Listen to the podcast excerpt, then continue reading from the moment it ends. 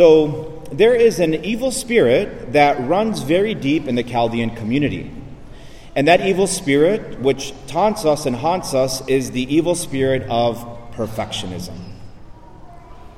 Perfectionism is something that runs really deep in the Chaldean community, really deep into our Chaldean blood for generations and generations before us. And I would say that as people who are born here in America, like myself, but I look back and I see our parents and our grandparents and where it came from, right? It has followed us into this generation.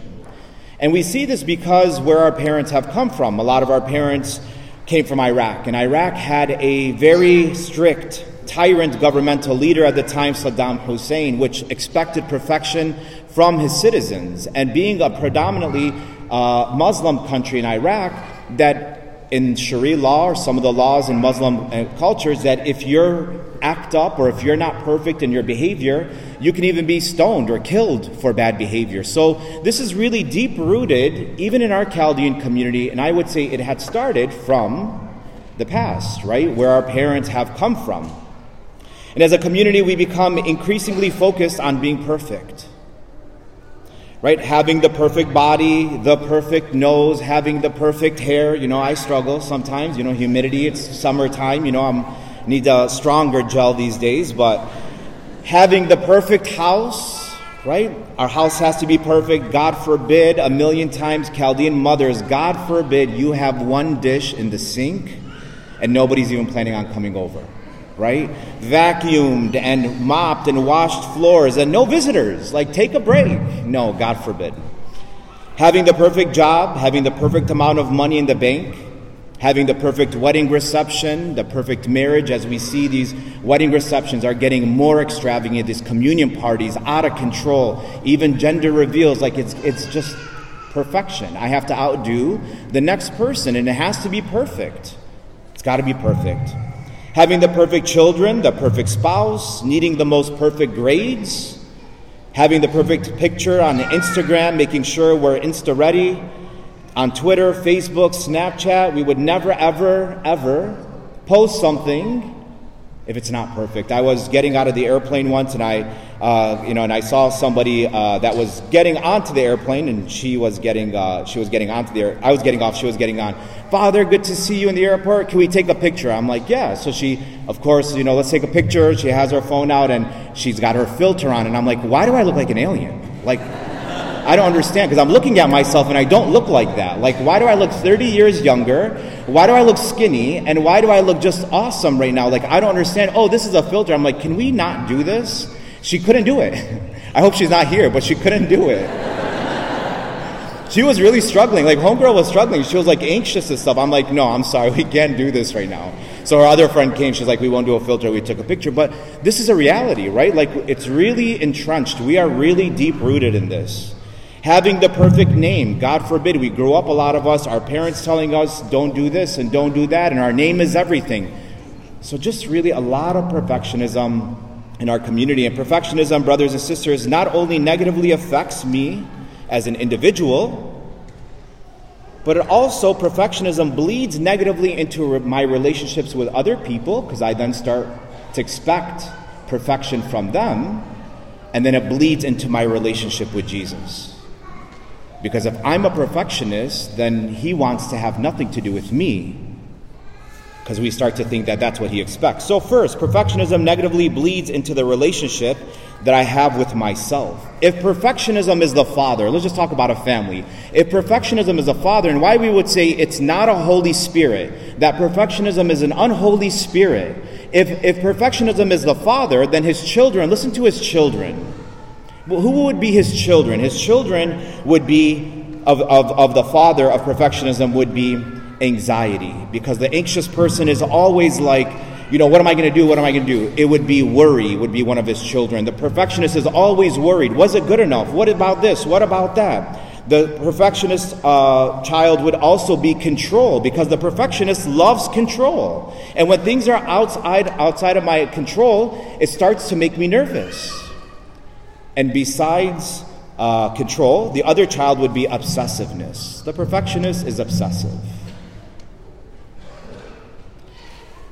I think I have all of these myself. I'm a perfectionist, but I'm learning not to be. Because either, brothers and sisters, we're going to be the generation that ends perfectionism and says, There's no room for you in my life, or we'll be the generation that allows this to bleed into the next generation, and it's just a cycle from there. And so, we then again become plagued in ourselves with this perfectionism, with self condemnation. It wasn't good enough, self hatred, self blame, self doubt, and it's just an ugly, ugly, ugly thing. So, perfectionism negatively affects me as an individual. Second, perfectionism negatively bleeds into the relationships I have with others. If my standards are this high, of perfectionism that I start to look around the people around me and say, that's not good enough. The grades are not good enough. The house is not good enough. Your body is not good enough. It just bleeds into other relationships.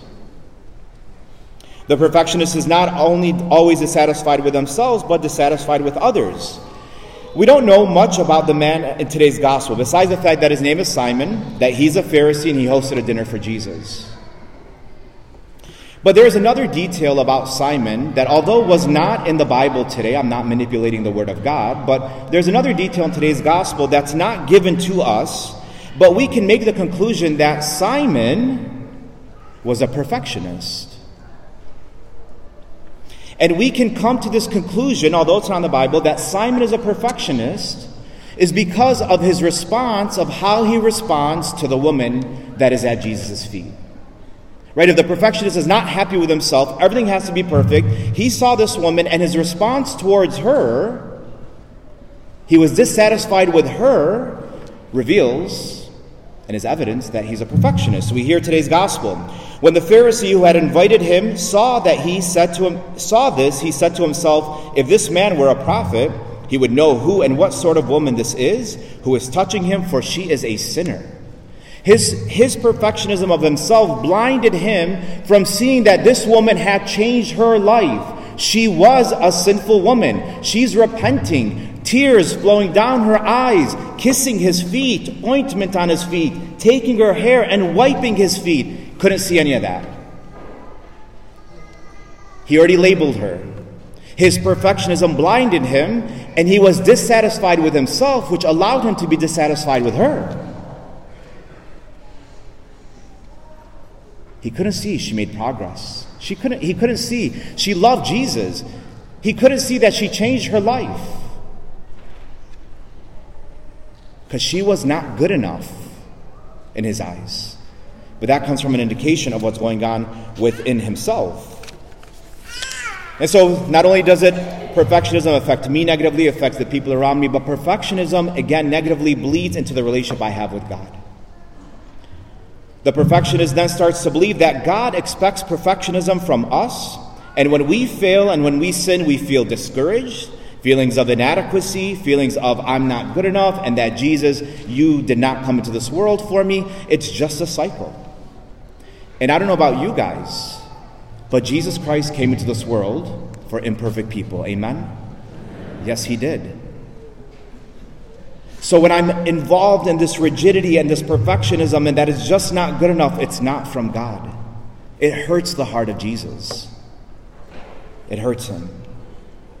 And for those who know their Bible very well, some of you may be saying, well, Father, didn't Jesus say in a different part of the Bible? He says in the book of Matthew, be perfect as your heavenly Father is perfect. So, Father, why are you saying that Jesus doesn't expect perfectionism from me? It's because we don't understand what that scripture verse means. What Jesus is saying in that scripture verse is lean on me. I am perfect, Jesus Christ, I'm God. Lean on me, and slowly but surely, your sins will start to go away, your actions will be different, and then you will start to look perfect a little bit at a time. Because my me trying to do better doesn't come from me. We have no strength, brothers and sisters. All of our strength comes from Jesus. When, it, when I think it depends on me, we're going to fall even more and more and more and get more discouraged and more um, all the other stuff that comes with it. And there is the problem with this in our spiritual lives. There's even something in uh, there's another evil spirit that uh, that's with perfectionism in the for, for us who are practicing our faith, and it's called scrupulosity. The scrupulous person thinks everything's a sin. Everything. Right? Again, it's this perfectionism. I didn't do well enough. I'm not sure. Did I do this? Did I do that? Did I commit this? Did I? I'm not sure about. This is not freedom. This is not from Jesus. This is not from the Holy Spirit. We are called to live in freedom. Jesus came into this world so we would be free. And we don't feel very free. It's quite the opposite. Quite the opposite. And, brothers and sisters, we cannot overcome perfectionism and stop expecting perfection from those around us until we draw closer to the heart of Jesus. If we want to know, okay, so how do I get rid of this? Because I don't want to be this way. God does not want me to be this way. So, what do I do? We draw closer to the heart of Jesus, to his heart. Because once we start leaning into his heart, we start to realize it's okay not to be perfect. His heart starts beating into my ear. When my ear is on his heart, he starts to whisper that you don't have to be perfect. I am the perfect one, not you. I will make you perfect a little bit at a time, so that way when you show up to heaven, to the gates, I can say to you, Welcome home. Because we leaned on the heart of Jesus as if dying on the cross wasn't enough, again, for him to prove that he came into this world for imperfect people, as if that wasn't enough, right? He needed to remind us again. He needed to remind us again. In 1673, he again revealed his heart, his sacred heart, to a nun in France by the name of St. Margaret Mary of Alacoque. That's where we get the Sacred Heart of Jesus picture, where he is holding his heart and it's on fire for love for the imperfect, as if it wasn't enough. And he will remind us. That's where we get the image of the Sacred Heart of Jesus from. He revealed his heart to her in 1673 because there was a false teaching going around called Jansenism. Jansenism was a false teaching. The church condemned it in the 1600s, towards the end of the 1600s. It said, This is a false teaching. And the false teaching had to do everything with perfection. That heresy was that you had to be perfect in order to approach Jesus. So people during the 16 to 1700s, I mean 1600s, were not approaching Jesus because even the priests and bishops were saying, You're not perfect enough. They had sad faces of Jesus in front of the tabernacles, of Jesus sad and his bloody face in front of the tabernacles, so God forbid, don't come near him. And this heresy hurt Jesus so much that he revealed his heart for the imperfect. So, as we talk about perfectionism and we stare at the sacred heart of Jesus and we see the heart which is on fire for us, which is a reminder that it's okay to not be okay. That it's okay not to be perfect. That's why he revealed his heart to us. And this heresy hurt him so very, very much. And so, brothers and sisters, we reclaim the month of June. The month of June has and always has been dedicated. I don't care what the United States of America wants to say the month of June is all about. It's not about that. It's about the Sacred Heart of Jesus. Amen? This is what the month is about. And the beautiful thing is, people who are out and holding flags and parades want love as I want love, and all of us want love. But that love can only come from the Sacred Heart of Jesus. That's it. No judgment, no father is judging. The reality is, we all, every single human being wants to be loved. Everybody. And Jesus says, Lean into my heart. The church gives us a designated month in June to the Sacred Heart of Jesus. And he's saying this month, lean in.